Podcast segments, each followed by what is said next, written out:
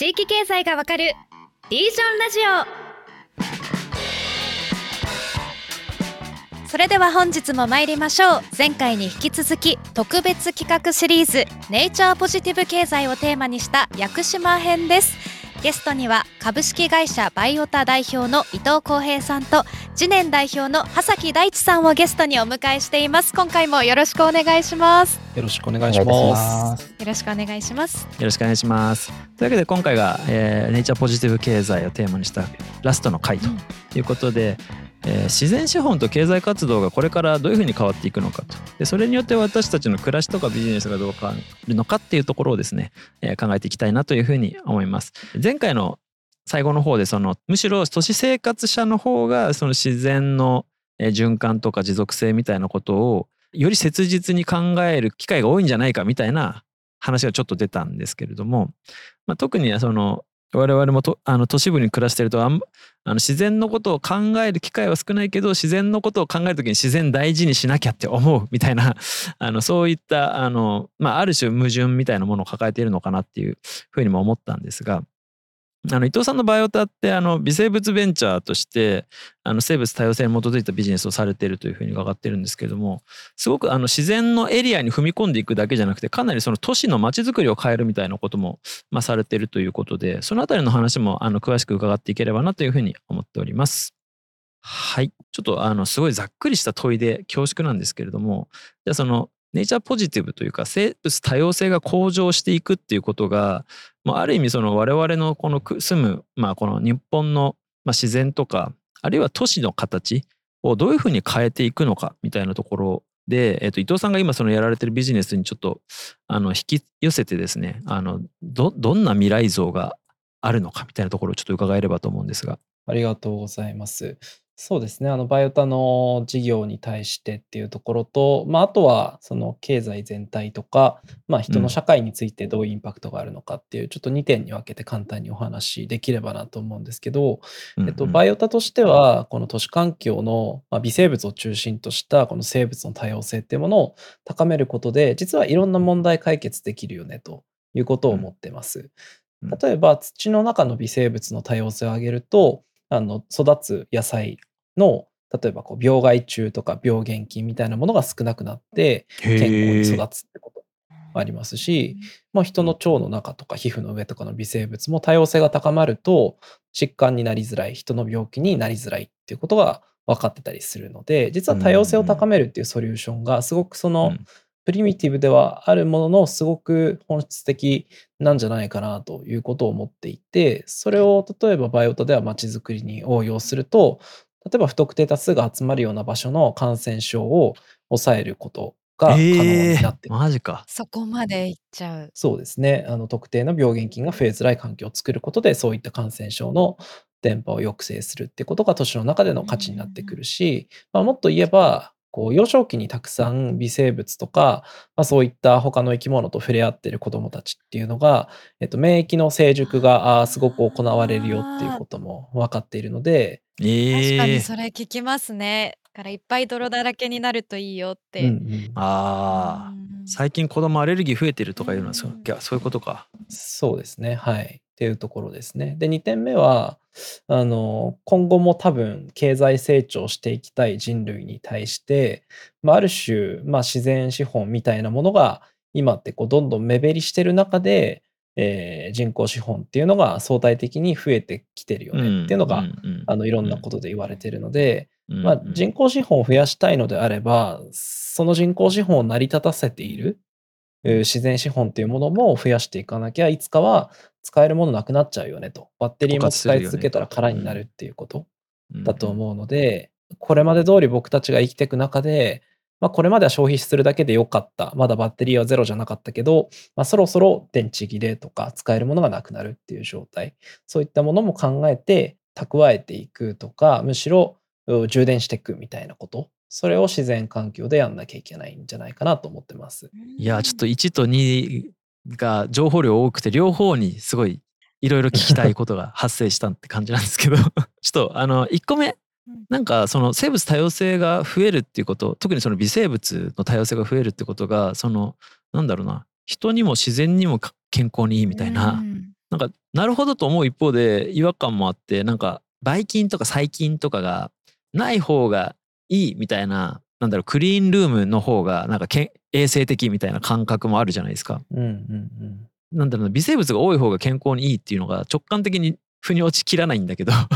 それってうんうんあのどういう理屈なんですか？えっと、まず前提は、まあ、そもそも前提として、一番最初の前提で言うと、まだ地球上にいる微生物の種類とか、なんだろうな、機能とかって分かりきってないし、まあ僕もそうですけど、人類はまだ微生物について何も知らないっていうことを前提にお話しすると、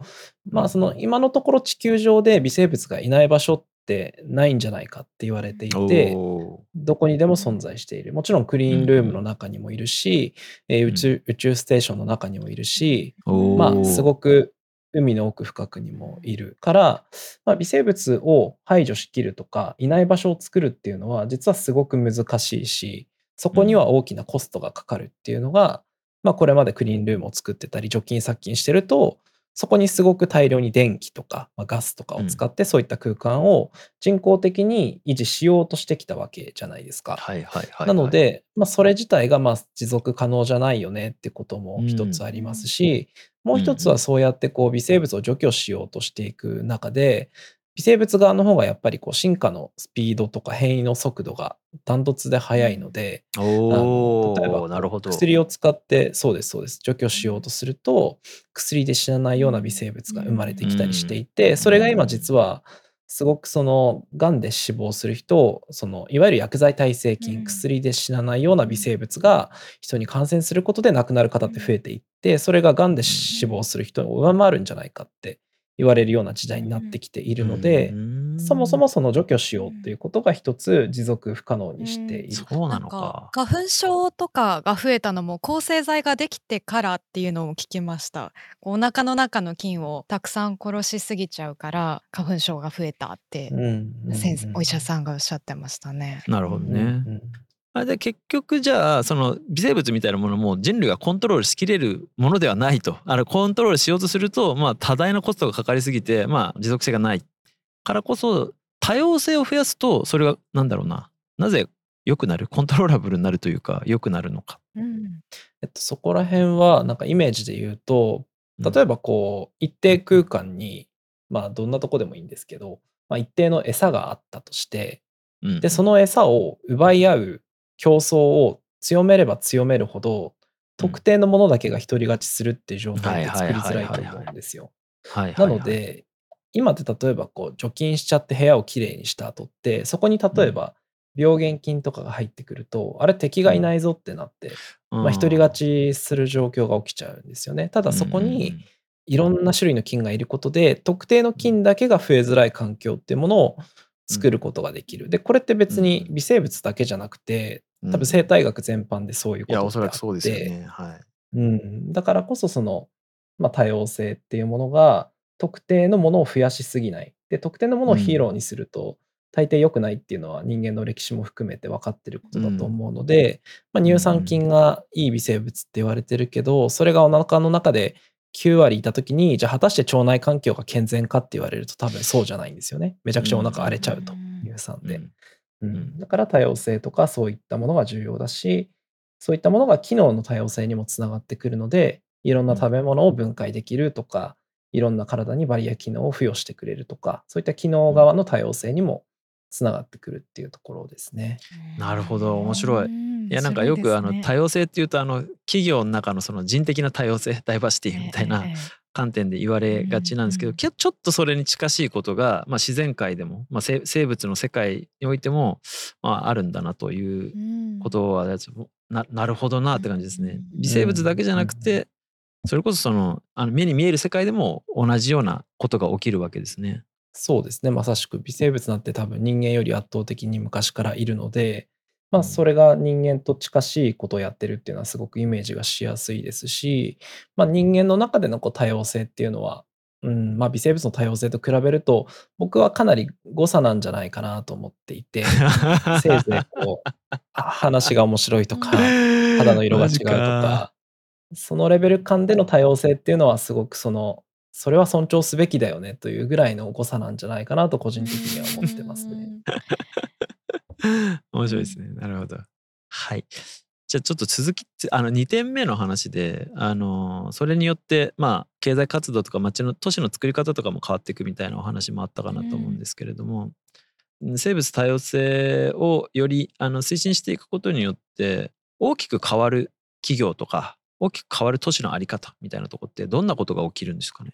そうですね。その僕はでも大きく変わらないことを期待してるんですよね。とというのも、うん、その大きく変えるっていうことには絶対こう揺り戻しみたいなものが生じるなって思っていて、うん、なん。だろう。結局こう生物多様性を重要視するとかなんだろう生態系を回復させるためのなんかの取り組みっていうのがこれまで私たちがやってきた営みとかけ離れてると大きく変わったように見えちゃうと思うんですけど、まあ、そういうものって大抵続かなかったりとか、消費されちゃうブームになっちゃうんじゃないかなと思っていて、だからこそこれまで通り生活してるように見えるけれども、えー、自然資本が拡張されていくような仕組みっていうものがすごい重要なので例えば、バイオタで言うと、ランドスケープ事業とかであれば、都市にすでにこうランドスケープとか、まあ、オフィスの中の緑化もそうですけど、そういったものって、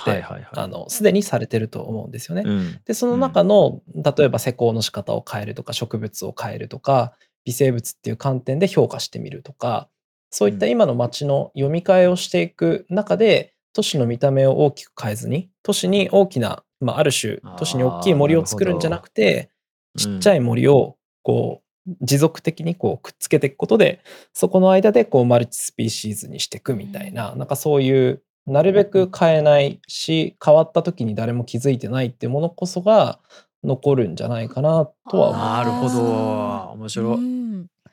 そういうことか。いやこれから街づくりはネイチャーポジティブじゃなきゃいけないから東京のど真ん中に森作るぞとかじゃなくて、本当に今まであったそのオフィスの中の植栽ビルの植栽みたいなものがちょっと変わってその中にいろんな生物がいますみたいな、そういう方が続くっていう話ですかね。うん、まあ、どのぐらいのタイムスケールで考えるかによると思うんですけど例えば10年20年ぐらいのめちゃくちゃ短期なスケールでこの持続可能性について議論するのであればそうであるべきだし、うん、なのでバイオタのこの生物多様性、まあ、微生物多様性を都市に取り戻すとか多様性を高めるっていうビジョンは基本は100年とか200年とかの単位でちょっとずつ浸透させていく前提で今はこう事業を行っているので、直近の議論でいうと多分そういうのが、うん、重要なのかなとは思ってます。なるほどね。まあ、そういう意味でもやっぱりなんかその生物多様性がどういうふうに評価されるのかっていうやっぱ指標とかってすごく重要になると思うんですけど、うんうん、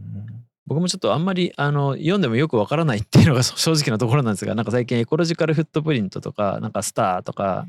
なんかいろんな指標が取り沙汰されてると思うんですけどどう考えればいいのかっていうのがなかなか難しくてですね。伊藤さん的にはこういった指標をどういうふうに我々企業とか個人はあの受け止めればいいと思いますか？そうですね。まずはその国の方針としてこういった枠組みがありますよとか、まあ、30 by 30もそうですけど、まあ、そういったところに一旦乗っかってみるとかでもスタートはいいんじゃないかなと思ってます。で、指標面で言うと、やっぱりいろんな研究者の方とか、あの、いろんな団体が独自の指標とか認証とかをこう作っていくと思うんですけど、まあ、あくまでもそのスタンプラリーすることが重要ではないとは思うので、あの、まあ、国の大まかな方針としてやっているようなことに足並み揃えていくっていうのを、あの、考えるだけでもすごく価値があると思いますし、うん。まあ、あとは個人個人がそもそも、なんでこう自分自身とか地球が、